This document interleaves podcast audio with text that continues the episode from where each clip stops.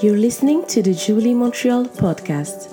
Jubilee Montreal is a Christian church located in downtown Montreal that exists to share the good news as a spiritual family for holistic transformation.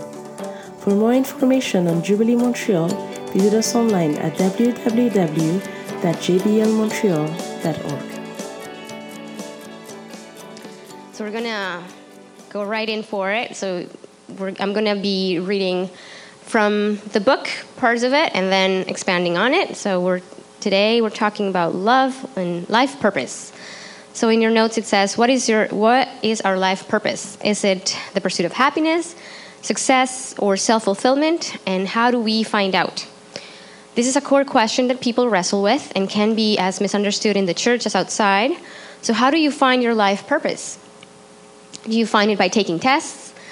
Do you find it by going on an adventure? Maybe th- traveling th- through Asia. I hear it's a good place to go to find yourself and to figure out what you're what you're uh, you're meant to do in life.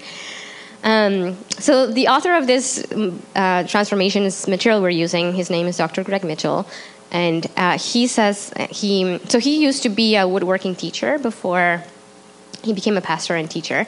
And he recounts that he's never um, you know he's every time that he's put work into creating something out of wood um, put a lot of intention into it a lot of time and energy into making something he says i don't i do not i don't know I, he's never said something like i just don't know what i made this for. I don't know what this is. I don't i, I just like carved it or I don't know. So he's always he's, he never just says like I just had some time in my hands I had to do something and there was wood in front of me like a creator always has an intention or a reason behind what he makes. So, how do we find our life purpose? Back to your notes, it's it is best to ask our creator who made us for a reason. Jesus replied, this is in Matthew 22, 37 to 40. Love the Lord your God with all your heart and all, with all your soul and with all your mind. This is the first and greatest commandment, and the second is like it love your neighbor as yourself. All the law and the prophets hang on these two commandments. So basically, if you were to summarize the Bible in, into what God is calling us into, um, it is to love Him and to love others. There's over 600 commandments. You must have, we probably have heard this by now in the Bible. And if you summarize all of them, distill them to its purest, like common denominator, all of the stories they're summed up in the command to love God and to love others. In your notes, it says God designed us for a love relationship with Him and others. So, no amount of money, popularity, talent, or knowledge can change our need to love and to be loved. Lots of people, whether consciously or subconsciously, are pursuing happiness as their life purpose, but they miss the point that happiness is the byproduct of something else. So it's not that happiness is bad, it's that perhaps the place that we give happiness in our life is it ends up disappointing us because it's not the place it should have. So it's the happiness is the byproduct of healthy relationships, first with God and then with others. So listen to this very carefully. The harder you pursue happiness, the more self absorbed you'll become, and the farther away from happiness you'll be. The only way to experience true happiness is to love God, to receive His love, and to do the same with others, meaning to love them and to receive their love.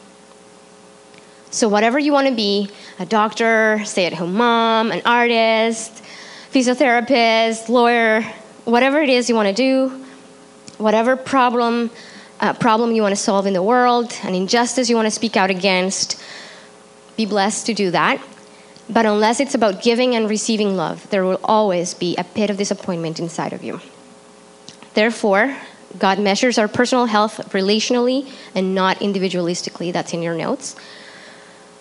And it's in your notes for a reason. It's, a, it's something to wrestle with. So let's unpack what that means exactly. So let's say that I'm going to ask you a simple question How are you? I, I'm sure you would probably just say fine, and like that's okay when we're just passing by and there's no time for that. If okay, you're fine. What would you say? You'd probably say you're fine. But if I'm a, now I'm, I'm going to be annoying and ask you a follow up question such as why? Why are you fine? What would you say? Typically, the way that we answer the question, How are you? is determined by how well or how poorly the world is revolving around us that day or in that moment. Think about it. Like, oh, I'm gr- doing great. I woke up and, you know, everything was fine, and I got my coffee, and I got here, there was no traffic. But then I wasn't so fine because there was, there was no parking spots around the church, and I had to walk, drive around and around, and it took long. And the weather's been okay, gratefully. There's, it's sunny today, blah, blah, blah, blah, blah. So, you know, everybody kind of responds to, answers that question depending on how good, like, your circumstances are today. So, basically, how I'm doing is usually determined by how well the world is serving me or how it's not serving me that day. The way that God looks at that question is not individualistically, but relationally. So, from God's perspective, to say that we're doing well is to say, she has a healthy relationship with me, meaning God, her natural and spiritual family, and the world around her. Now she's doing well. So, it's not so much about how we feel or whether uh, we're going through a difficult time or not, we're doing well if we're in a healthy, healthy relationship with God and others. Therefore, this, is, this should be good news because it actually means that we can be well and healthy no matter what is going on around us in every circumstance of life. For example, we have examples in the Bible like Job was, Job was healthy even though life really sucked for him for a while. And David was unhealthy for a little while, even though he was the king, and, and life was going really great for him. So it's also good news that God can transform us from unhealthy to healthy, from unfulfilled to fulfilled. Back to your notes. So, healthy people, families, and churches receive and give love, which produces security and significance, gratitude and generosity, community and mission. So that's all that's really going on for a meaningful life. It really is that simple. And you can find that truth here as much as you can find it in Asia. People who have a fulfilling life understand how to receive the love of God and how to give that love away to others. Healthy people, fulfilled people, receive the love of God and give it away. Receiving and giving love produces security and significance. And this is back to a theme that we've been exploring through the beginning of transformations. The core needs of a human being are to feel secure and significant. So, security is found in receiving love, and significance is found in giving love away. It produces gratitude and generosity. Grateful people, when you encounter grateful people, you know what's going on inside of them is that they are receiving love and they know it. And generous people are people who are giving love away. Produce, uh, receiving love produces community because you're accepting that you need those around you. And giving love produces mission because you're saying that life is not just about you. When people leave a church, it's often about the giving and receiving of love remember healthy churches we're not just talking about individuals here we're talking about groups of people as well including us as a church. So healthy churches like healthy people receive and give love. Now if somebody's to leave a church people typically leave a church for one of two reasons and this is not my theory. Um, the author of this material is way more experienced in this so i trust his opinion but so he says he people leave reasons uh, churches for two reasons. It's either too cold, cold it's either a cold church or it's boring Cold means I'm not receiving love. There may be lots of cool things going on, but I'm, uh, I'm not in a relationship with others here. I don't feel like others love me and accept me and, and, and value me. It's cold. Boring means, yeah, well, I feel really loved here. People care about me and you know, they're following up and we're going out for coffees and they're asking me really deep questions, but it's boring. We're not going anywhere and we're not doing anything that's, that um, is an example of what the desire for significance uh, translates into a, when a person talks to you. It's a desire for, for giving love away, which God made us with. So, healthy people, families, um, churches give and receive love, and when that's going on, as a, in a healthy way, not just one, not just uh, right the other, but both, then we live a life that is not cold and it's not boring. Back to your notes, uh, it makes a very important statement. Self love can't replace God's love, for He is a better source. So we're going back to the beginning of transformation. It's about who is really the one qualified source of love, and it's God. If you need a reference, it's in Ephesians 5:29. Uh, and when we think about this, we can think about the idea that often people try to understand their lack of feeling secure by concluding that they have not loved themselves well. I just have a self-esteem problem. I don't love myself well. I don't. I don't care about myself well. Um, and usually that sometimes sounds like I plan on being a loving person. Really, really, I do. I want to love others, but I'm what I'm working on right now is I'm learning how to love myself because I, I don't love myself. And but when I get that, when I get how to love myself, and promise I'm going to love somebody else. There's a that probably doesn't like you're probably wrestling with that. Like, how is that like? Isn't that right? There's some, is there really something wrong with that? Because there's a deep belief in our culture that says that it all begins by learning how to love ourselves. And we use verses in the Bible to kind of back that up, and where it says that we should love others as we love ourselves. Um, but we should wrestle with what that, what that really means. What did, what did Jesus really intend um, to mean with that statement? So, one of the other things that we hear a lot um, in these days is I'm learning to forgive myself. And we can hear this one very often in, in church, especially. Um, just to kind of have a concept of forgiveness, I just want to remind you that forgiveness is love. It's an expression of love because it means um, forgiving someone's debt. And how you forgive, the way to, for, to really forgive is by absorbing the cost of the debt yourself. So, not just by ignoring that there was a debt of love against you, but actually absorbing it and accepting that was done against me.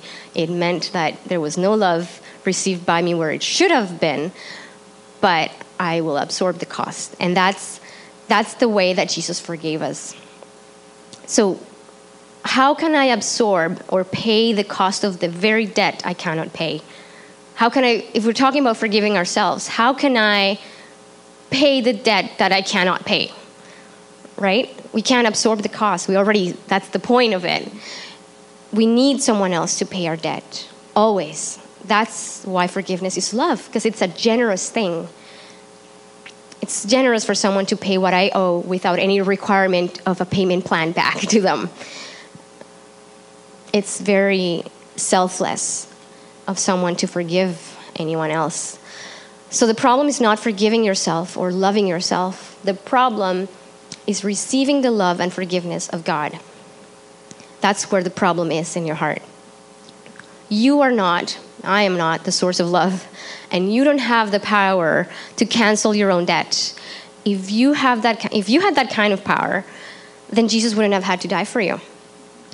Instead, because of his act of love for you, you have been forgiven by a better source who has the power to cancel your debt. The way that we really find healing is finding someone who has the right and the ability to forgive our debt on our behalf and accepting their sacrifice for for you, for me, for us, as necessary for us to live. Not as an option, but as absolutely vital. Without it, we don't have life. And it's also not just necessary to live, but it's the proof of perfect love for me. Could it be then that my struggle with believing and taking this truth as real for me is my pride? Could it be that me not wanting, could it be me not wanting to admit my weakness, my powerlessness, to make myself a better person, to make myself more loving, and also my need, um, which is really the reality that I'm sinful. And it, it, it, it, it demonstrates, exemplifies, it evidences my need for forgiveness. So if we are honest, we will admit that we are not our own answer.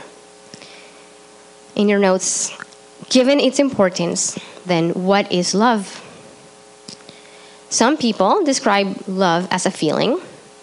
And, and we say we love all kinds of things. We love coffee, we love to travel, we love to paint and do make art, and we love music, and then we also love people. And it's the same word, and it describes things. And, um, but I hope that love, I'm sure we all hope that love runs deeper than an emotion. So love is a feeling, but it needs to be more than that. Others say that love is an action, but any action can have various motives. If you love somebody, you'll show it, right? That's true. But any act can have various motives. So, as an example, is having sex always about making love? We'll know that it's not true. There's something out there called rape. So, it's just selfish sex, right? So, an action doesn't necessarily always mean um, it's loving. If I smile at you, am I loving you right now? Or am I just nervous because I'm here speaking to you about love? um, so many different motives. You see the point. It can be many different motives can be attributed to any given action. So it's too simplistic to say that if I always do this specific action, I'm always going to be loving, or if I, I don't do this, then I'm um, showing love. So here's what I'd like to suggest to you based on 1 Corinthians 16 14, which says, Do everything in love. This is in your notes. More than a feeling or an action, love is a motive of valuing others over self. On 1 Corinthians 16 14. So, love, the suggestion here in this material is that love is a motive. It's the reason why you do this over that. More specifically, when we talk about motive, is for whom do you do this action? For the benefit of self or for the benefit of others? There's a story um, I've heard before, and you probably, especially if you're considering marriage or if this is a thought at all, you've probably heard people say things like, well, um, I'm just asking if this person is the one I should marry. I'm asking God, should I marry this person? Is he the one? Is she the one? When is the one going to show up? But it's it can sound like it's a legitimate question. But then um, at some point, uh, I heard a story of someone asking this question of God and God actually answering back to them, responding to them. You're asking the wrong question. The right question is Can you love this one, her, him? for the rest of your life. And if you can, then he or she is the one. So this is this is how we know what love is. This is in 1 John 3:16 that Jesus Christ laid down his life for us and we ought to lay down our lives for our brothers. So, so that's what love is. This definition of love, of love meaning that it's a motive and that it's the whole purpose of life, helps explain key ideas, which we're going to go through one by one, and they're in your book. You can follow along. So, first, what is the opposite of love? It is not hate, it is sin and selfishness. Selfishness. It's why we say that it's because if you think about it, it is possible for love and hate to coexist. God is pure love, yet in the Bible it says that He hates a lot of things. We can love someone and still hate what they do because it hurts them, it hurts them, or it hurts someone else. Here, um, but there is something that cannot coexist with love, and it's selfishness or self-centeredness. I'm, I'm not talking about receiving love. That's not selfish. It's not self centered. It's actually humble because it requires you to uh, acknowledge that you're not self sufficient, that you need others.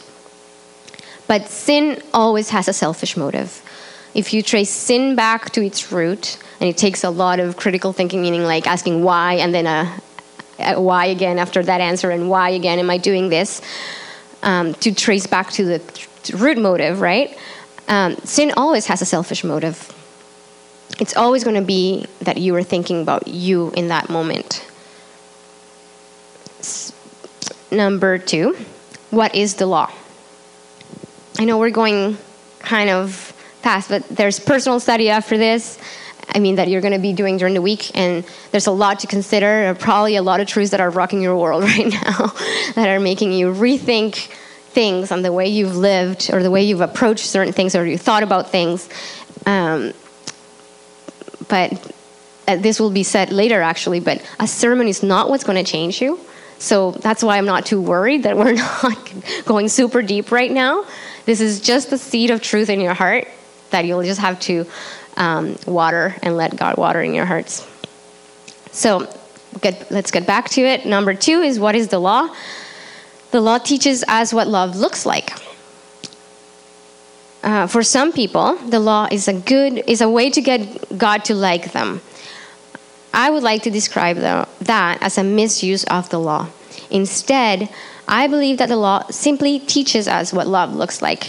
Uh, I believe in the beginning of transformations also made us. Um, there was this truth, this concept that was kind of hard to let, to hear, but that made us realize that in reality, compared to God, we're completely ignorant. So God has given us the law as a way to show us what love looks like. We're ignorant as to, as to we're, we're naive and we're, we're oblivious sometimes as to what love really means and what it would look like in every single circumstance and situation that we're going to be in in life. So, the command, so, so that's why the law exists. But so, for example, the commandments: do not commit adultery, do not murder, do not steal, do not covet, and whatever other commandment there may be, are summed up in this one rule Love your neighbor as yourself. Therefore, love is the fulfillment of the law. So, again, God, why did God give us the Ten Commandments? Because sometimes you and I can deceive ourselves into what we think love is and what it's not. But we're not right. so, He gives us the commandment so we will know before we kill someone or before we steal something that it's not it's not going to go well for our relationship. We're going to break relationship. Now, that's more common knowledge now these days, but there are other things that we still right now don't really understand how certain things would break relationship. Being proud and arrogant and gossiping. If I do these things, odds are high I'm not going to I'm not being very loving to this person. But sometimes that's hard to see still. These are not as very clear cut as do not murder. but there's plenty of those. So the law is meant to describe love to us. Laws can't fully capture love, but they point us in the right direction. Point three What is perfection? God values our direction, meaning what are we aiming towards? What are we walking towards? Are we walking towards a purpose of uh, love? And our motive, not our perfection. In Matthew 5, it says, Unless your righteousness surpasses that of the teachers of the law, you will certainly not enter the kingdom of heaven. Be perfect as your heavenly Father is perfect. So, how is God perfect? How does he surpass the teachers of the law who like really needed and like were very serious about keeping all the commandments. He's selfless. Listen to this. This one is really key i think. Um, imperfect love surpasses legalistic righteousness. Imperfect love surpasses legalistic righteousness meaning feeling right about doing all the right things. Legalistic righteousness is mostly about me. I want to look like a good person, therefore, I'm going to follow all the rules. That's about me. Imperfect love, however, is mostly about having the courage to love somebody else outside of myself, even if I might not look great. So I believe there's a picture in your notes that was drawn by Greg's son, and that's their family. Cute. and uh, I hope it's not a realistic depiction of what they look like. Um, but it's let's read what the son wrote in the in the picture. Me and you forever together. Here's a picture for you to remember me when you're working. I hope you like it. You and mommy are my best friends. And whoever the father would be in this situation, I'm sure that in their eyes, this picture is perfect, right? Nobody would change a thing about it. Who would start criticizing the proportions of the faces and the colors used? He wouldn't change a thing about it. Could we have the courage to live our lives like the person who drew this picture? And this is a child. Talent is um, not evidence of love. We can use talent to communicate love, but it's a choice. So, number four, let's get through the concept of maturity then. What is maturity? It is about love, it's not about self fulfillment. Love is other focused. So we talk a lot about maturity here, and, and the Bible talks about maturing in God's love. So let's let's talk about what it means. We all want to grow. We all want to be. We become Christians because we want to. We're convinced that um, God has created us in His image, uh, but the other only way to live according to His purposes and in His like perfect image is to let Him. Uh, be our God, to guide us, to be our King, to be our Father, and to help us grow to be like Jesus, right? It's, it's a process. We know that we don't just like one day wake up being a lot more like Jesus. It's a process, and it's usually painful. Uh, but we desire that so much, and we know that it's the best thing for us and the best thing for the world that God put us in, that we uh, like make that um, willful choice of engaging in that process. So, how do we grow? How do we become more godly or more like Jesus? Um, it's not by getting myself together, not by um, achieving the plans and purposes that I have for my life, not by setting a bunch of goals by a certain time. This is what I'm going to do, how I'm going to do it. It's not even by completing this course because it's whether you put your heart into it or not. So self centeredness. It's, it's a, so what it is about it's about being other focused self-centeredness never leads to self-sacrifice a mature person has the capacity to consider others before themselves. They have the ability to put their own interests aside and just think about another and act for their benefit without even considering what's in it for them. A mature person has the ability to make a moment not about them. You'll have to trust that if you give your life for the blessing of others, that God will look after you. He promises He will. So it's just a question of whether we trust Him. If you think about this in your notes, there's a quote by Woodrow Wilson. If you think about what you should do for others, your character will take care of itself. We know that Jesus cares about our character because it is our character that reflects God's character. It is very important. We're ambassadors of the kingdom when people look at us and we say, hey, I'm a Christian, it means I'm a child of God, and it, they automatically want to see, okay, that's what God is like then. If you're a child, then you're talking to me about what your God, your father is like. So our character matters. Is, isn't that a great quote then? Have you ever tried to work on yourself? Have you, have you succeeded? How's it going? the idea of maturity is I'm working on me, and you kind of have to squeeze to like not do certain things that are you know you shouldn't do, and that's how I'm gonna grow. I'm gonna try really hard, and it's really hard to be good. we we think that's how we mature. We work on ourselves. But what if the road to maturity was found in thinking about someone else and not yourself? As you think about someone else, your character will take care of itself. What if Christian maturity isn't about internal development, but about thinking about another person? Isn't that more simple? as we think about another person, we will become kind and understanding. So if your goal is to be a kind person, don't try to think like become self-conscious of everything you're doing, but like try to just care about the other person. Think about the other person. What would they appreciate?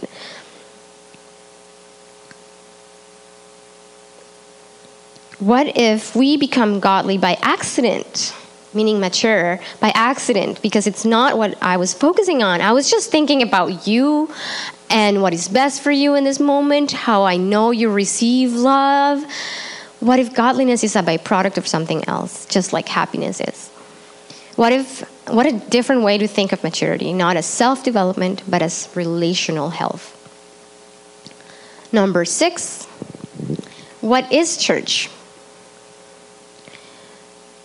It's not a building, a meeting, or organization. We are the church. Biblically, the church is the people of God. We'll gather together at moments like right now, but the church is the people.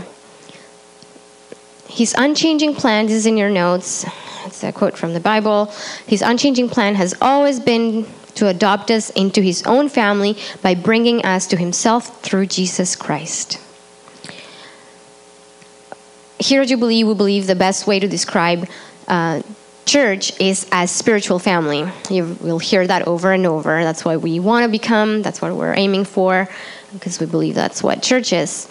Um, spiritual family with a heavenly Father who we all trust, and we live in response to Him and care for one another. Our Father perfectly, this is in your notes, our Father perfectly designed churches to be families who love Him, their brothers and sisters, and the fatherless. The church is perfectly designed, listen, that's what he wrote. The church is perfectly designed to lead us to love God, to receive His love, and to love others. Let's explore how this is true, because it may not be always evident how the church is perfectly designed to uh, help us receive love and love and, and give love. But it's perfectly designed to grow us into more loving people. Above all, love each other deeply because love covers over a multitude of sins. Offer hospitality to one another without grumbling. So, what does this mean? What is going on in the church? According to this, a multitude of sins. Not a couple, not one. There's not one issue here. There's a multitude of sins. Sin meaning missing the mark of perfect love. So, what's the antidote to that? What's the response? Is that love covers it all. So, love each other because love covers all of them. What's the best way for you to become loving? It's to be around a multitude of sins. And in that place, you have to work through how to be loving to people who are sinful. Far and away, the best way to become a loving person, a godly person, a child of God, more and more in the image of Jesus, is to be around a multitude of sins. Counterintuitive?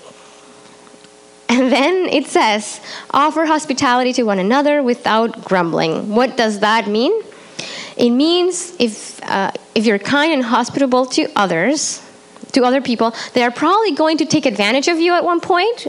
Doesn't that hasn't that happened to anyone? Don't people like become they they kind of like there's a often people reach conclusions like I just need to be more selfish because look what, what happens when I love people they're probably going to take advantage of you again.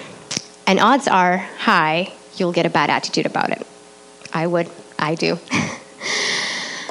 Being Christians means working through that, not just concluding that this is where I stop being a loving person, this is my limit. If we want to be like God, God has no limit to his love. His love is perfect all the time, He's always giving read 1 Corinthians 13. We've talked about this before. It's hard to be loving like God is loving, but we should work through that. So people in the church tempt us all the time to be resentful and to grumble. In your notes, it is easy to cho- choose a church based on its perfections. Just like it's easy to choose friends based on their perfections, or a spouse, or a group of people, or whatever. It's we always want to choose based on their perfections, on the good things that they do for us, what we like about them. I want the church that has the perfect programs, the perfect beliefs, otherwise known as the beliefs that I have, and I want the church that has the perfect people, the perfect um, greeting team the perfect things that I value. It needs to care about social justice and humanitarian aid. It needs to care about artists and professionals and students. Now, I'm, I don't intend. I don't intend on doing any of that when I choose that church. I'm just going to watch people do it because it makes me really, it makes me feel really good that people are doing all the things that society wants a church to do. But yeah, so it's great. I need a church to be made in my own image. That would make me feel really, really good. And we, I know this is a caricature, but it's caricatures are meant to exaggerate things that are there, right? In your notes, yet relational tensions mature us more than great sermons. This one's not an example of a great one, but great sermons, inspiring worship, or nice friends. The best way to thank you. The, be- the best way to grow is to be around real people and to get close enough where they will bother you and you'll grow resentful. And it is in that place that you're going to grow as a Christian and become that godly man or woman that you've always wanted to be. It's actually by pushing us to the limit of our love when we need God to supply the love that we know we can't give. And trust me, if you haven't gotten to that place, maybe you haven't put yourself in uncomfortable situations. You've made your life too easy. You're surrounded by perfect people who love you perfectly. But trust me, we all have a limit to the way to our to our love. God designed your church to lead you into that. So, can we all just thank God right now? Thank you for the sinners that I'm sitting with who are helping me to become the person that you made me to be. Amen.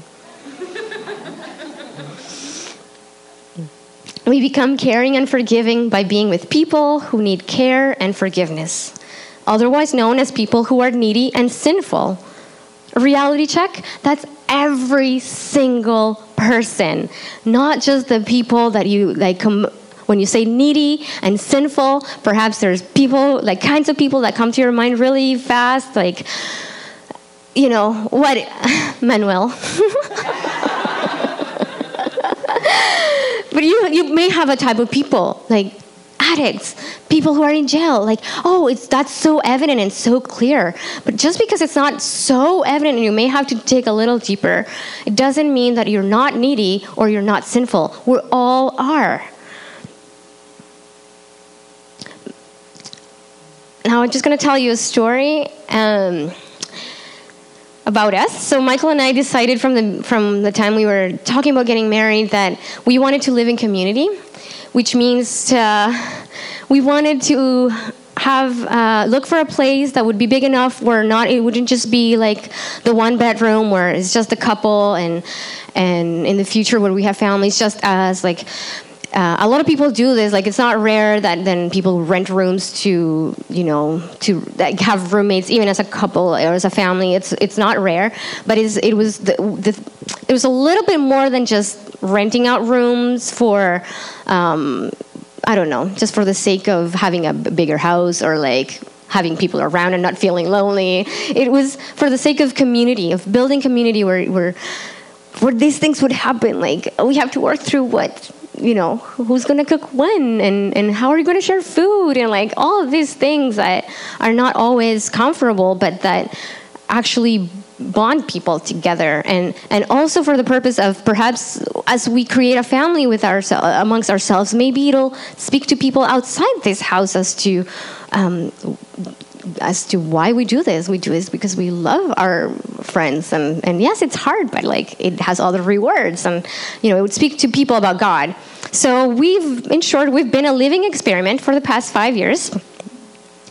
And five years and over 20 roommates later and uh, one daughter later, I'll tell you what I got out of it so far. I love experiments. Um, I have a background in science, so like observations, you know. You observe what has happened. This is what I've observed, and I'm convinced of it. No longer need convincing that I'm not as nice a person as I once thought I was. Imagine that. I can kind of fake it on Sundays. It's easy. It's three hours. All right, we're going to do it. But come live with me, guys. no, but this is really what I mean is that is that my by most standard most standards I'm considered a kind loving person, right? Whatever. But but there are really there are a lot of others who would disagree with that assessment. Starting with Michael. um, no, what I mean is that they have experienced the limits of my love. This is what it means. Um, yeah. So there's, however, there's there's one in particular, aside from the obvious two, my husband and my daughter, whose presence in my life reminds me of my utter inability to love others the way God loves me. Uh, let's call him George. He struggles in life in ways that I, I never have. So because he struggles with things, you know, things have happened in his life that I've never experienced, I thought, oh, well, God is obviously calling me to love George by helping him or making him change into a better person. Somebody maybe more like, I don't know, me? He doesn't know how to clean his room. Like, oh, I can help him with that. I, yeah whatever, fill in the blanks. I used to pray to God, I used to pray that God would change him. Because I, it would be so good for him if he changed. Like seriously, his life would go so much better. Reality is, I, he would make my life better if he changed. Because it's hard to love a person when they bug you. I really see that now. I wanted him to change because it would be good for me. God has shown me how poorly I loved George, and now I am I'm, I more feel bad that God used him to change me. Seriously, God has and continues to use him in my life. He doesn't live with us anymore, but he's still in our lives, and he continues to use him in my life to humble me and to remind me that I am just like him. I may not struggle with the things, the practical things he struggles with, but I am just like him. I am lost without a father. I'm seeking love, whether that means attention, security, significance. Without God, I'm look for that in all the wrong places. And I'm simply just selfish, like all of us humans.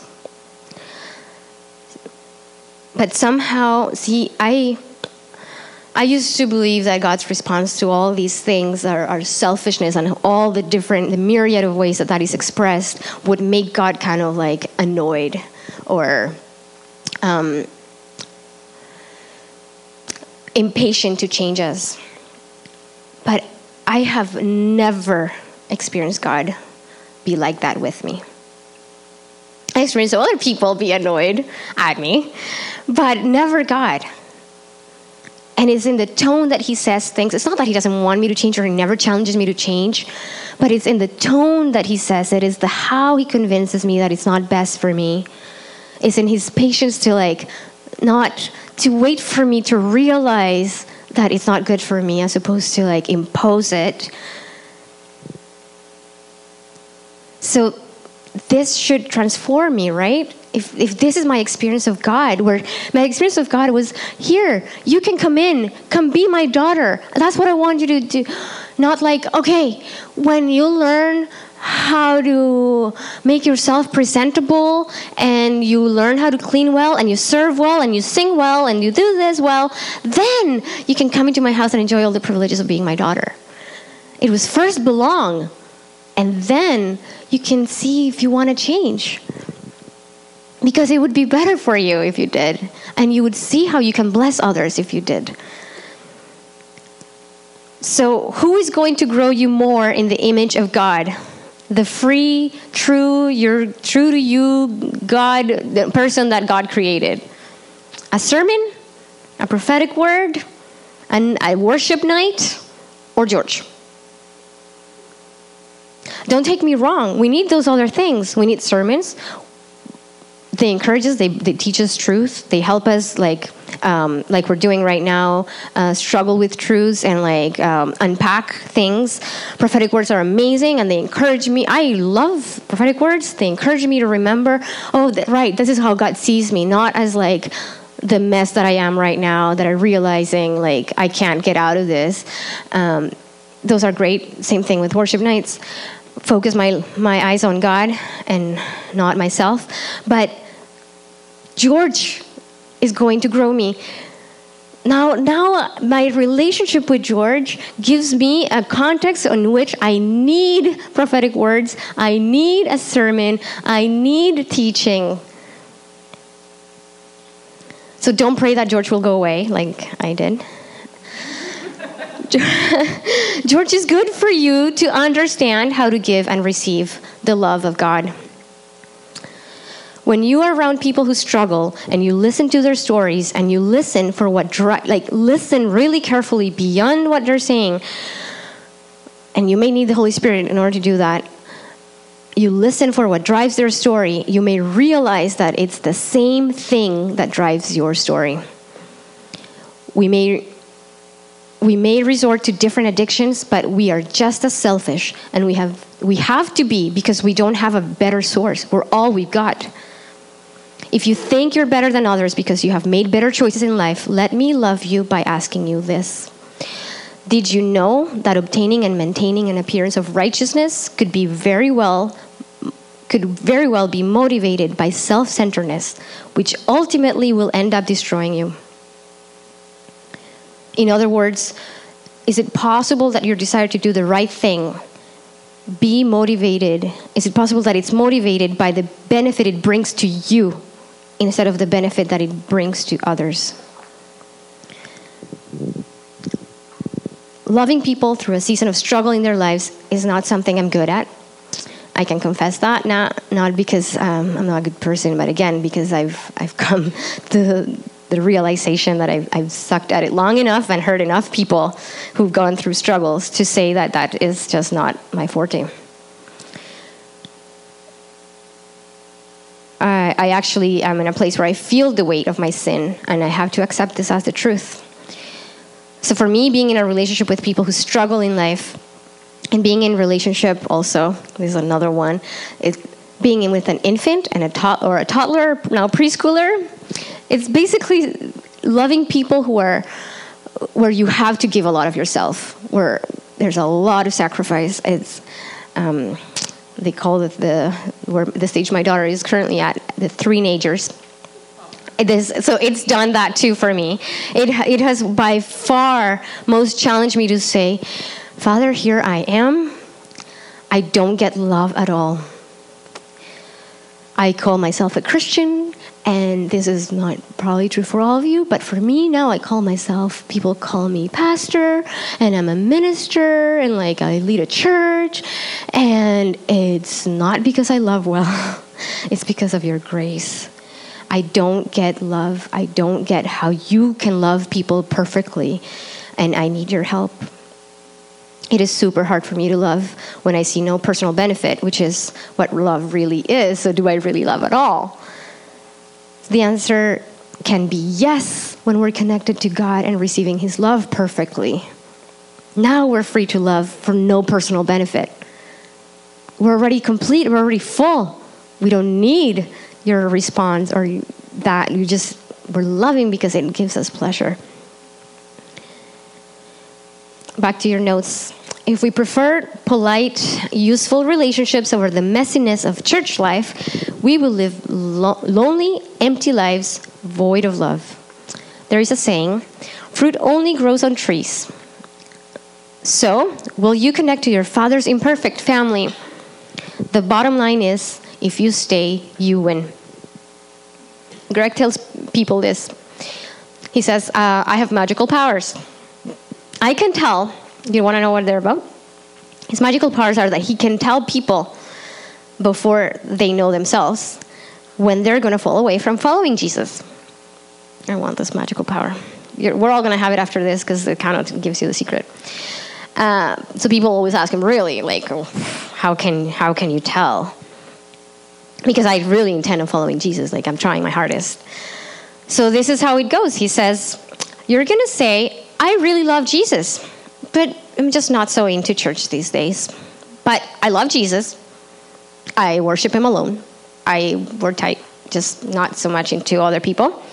And uh, what what Greg always tells them is, well yeah, I understand. You need a little bit of a break. People are tiring. Like, yeah, I get it. Now, question Where is the Father? We're talking about we're children of God. We're talking about we want a, a, connection with God and we can have a relationship with God outside of church. That's kind of where, where, what this person is saying. But where is the Father? And the answer is the Father is always with the kids. So if you separate yourself from the kids, what have you done? You've separated yourself from the Father because it's a package deal. If you want to get to know a father, any father, but especially God as a father, he comes with the family. It's how it goes. If you separate yourself from the family, then you won't really get to know the father. And you, if um, yeah, so if you want to be with the Father, be a part of the church family. And if you hate the family, you'll grow to resent the Father and you will leave your faith. According to Greg, he's seen this over and over. The best thing that you can do for your faith is to stay in an imperfect church. And I'm not saying that to make you stay here, just pick one and stay there. People will always come up with reasons why they leave a church or any authentic community because it's too hard to give and receive love in any place, but in this place. Therefore, the goal of, uh, goal of Sundays is not to build a consumer crowd, it is the front door into God's family. Let's conclude. Sin breaks relationship and love blesses relationship. So we make daily decisions at home or work by asking, What does love look like here? And I want to add, um, if you want to add this to your notes, I encourage you to. We already heard it's not about perfection. What does imperfect love look in this moment? We're not after trying to be perfect, we're after trying to be courageous and trying to love the best we can. And this becomes our life purpose. That question guides our life. What's most loving? As an employee towards your boss, uh, to your clients, what's most loving? To cheat, to do the minimum, is not loving, it's not honoring. In parenting, we can ask our kids things like, What are you doing? Is that loving? Yes, no, hitting my brother is not loving. Okay, what would be loving? Okay, then would you do that? All right, good. Therefore, our life purpose is less about what we do and more about why we do it. Love redeems all we do, even pain. So, where do we begin? Amazingly, we don't become less sinful and more loving by trying harder. It begins with receiving God's love. We love because He first loved us. When our hearts receive our adoption, the need to be selfish is removed. Life then is not a balancing act between selfishness and selflessness, but be, uh, selflessness, but between receiving and giving love. It's not about serving a lot and loving everybody and then scheduling the time when you have me time. You don't need that. God is with you when you serve. You know that you know how you receive from God. No matter how long we follow Christ, may never be more complicated than receiving and giving God's love. The result is a life of peace and joy, even in hard times. So let me ask you in conclusion do you want love? If you don't want love, heaven is going to be very disappointing because that's all that's going on there. And if heaven for you is just the place to be perfectly selfish, then you'll also be very disappointed if love becomes your life motive, it will not only redeem today, it will give you hope to endure longing for the day when you will see God not, not dimly, but you'll see Him face to face and you'll be in a community. That's, by the way, what's going on there. It's a community. It is going to be a great day. Thank you for listening to the Jubilee Montreal podcast. For more information on Jubilee Montreal, visit us online at www.jblmontreal.org.